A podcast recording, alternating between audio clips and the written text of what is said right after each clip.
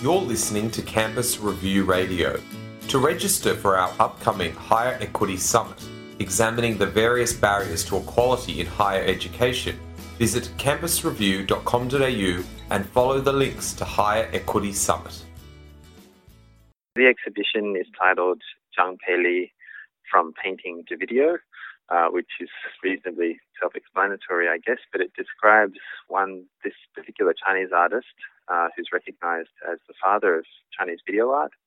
Uh, it, it um, traces his movement from being a painter in the 1980s to uh, being the first Chinese artist to really seriously use video from 1988 onwards. Uh, and after 1994, he uh, pretty much focused on video and media art. And the reason that we've chosen to do that is because we, the centre, CIW, was gifted uh, a very significant painting of his, one of the last that he painted uh, in 1994, which has never been exhibited before, uh, and it was actually thought not to exist anymore.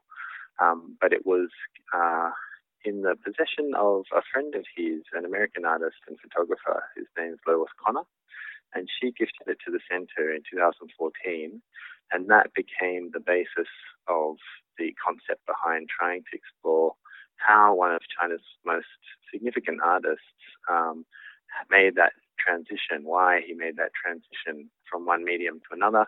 Um, and so we've presented uh, a handful of works, which include the painting that I just described, uh, as well as his earliest videos and some uh, more recent video installations. So the artist um, who I mentioned, Lois Conner, is an old friend uh, of this Chinese artist whose name is Zhang Peili. And both of them are also friends and they've worked with uh, CIW's founding director, uh, Emeritus Professor Geremie Barmé.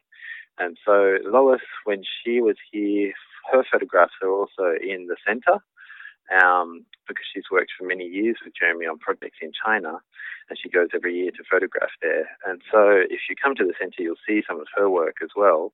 And she was here for the opening of our building, which, as you probably know, it has a very particular architecture and, and you know, reflects aspects of Chinese design.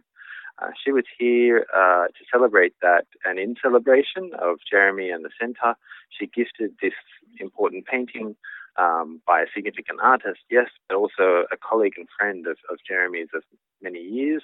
Um, so she gifted that in memory of the centre and, and Geremie's role. What's interesting is, as most people would probably know, the um, Beijing massacre in 1989 in June and, and the protest movement that led up to it.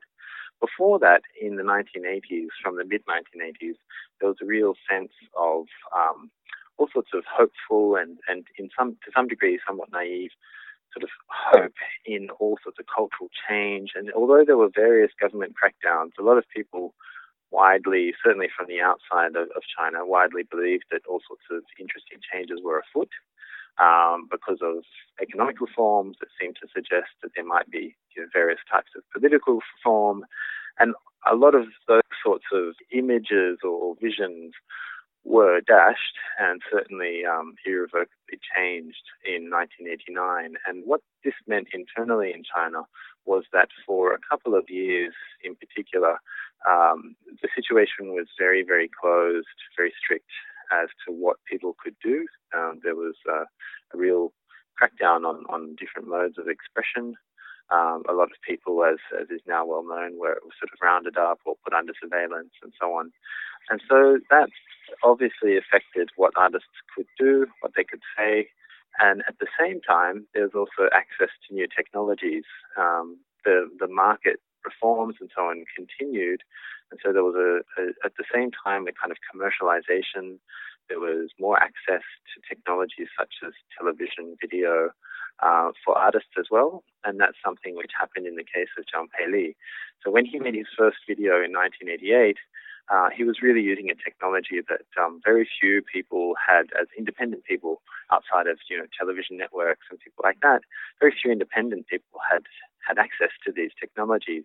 Um, but by the early 1990s, um, despite the on the one hand the sort of political crackdown, cultural crackdown, there was also a commercial sort of opening to, to um, technology from outside. So that there was a kind of an impetus and a reason to look in a new direction, uh, as well as having the sort of cultural change around, which also became an inspiration to looking at a new language. Sorry, it's getting a little bit long, but in the early 1990s, in painting, some painters in the north, you know, around Beijing and so on, as is now probably better known, they started to paint in what's been called cynical realism or political pop. And these were somewhat satirical, kind of um, oblique, uh, well, critiques of the some of the social and political um, shifts that were being experienced in the 1990s. So that that that is on on the one hand happening in painting. In the work of Zhang Peili, however, he started to make um, works which were a little bit more ambivalent and not not necessarily directly about the, the Chinese government as such, but more about um, reflections on, on power, the nature of power as such, the, the way that unknown forces often control our lives, um, and that could be a government or it could be, you know, a health situation, uh, natural forces, and this sense of kind of ephemerality. So that's how his work started to shift in the 1990s. I guess one thing I, I would add is that the exhibition has been a collaboration between ourselves here at CIW uh, and Media Art Asia Pacific, which is an organization based in Brisbane, and the director uh, is Kim Machan, M-A-C-H-A-N, and that that's also important to the nature of the exhibition because Kim has worked with um, this artist, Zhang Peili, on numerous exhibitions over the last for more than a decade actually. And so it's important to also, I guess, underline that these sorts of projects only happen because of the trust and the friendship, uh, the working friendship that's been built up over time.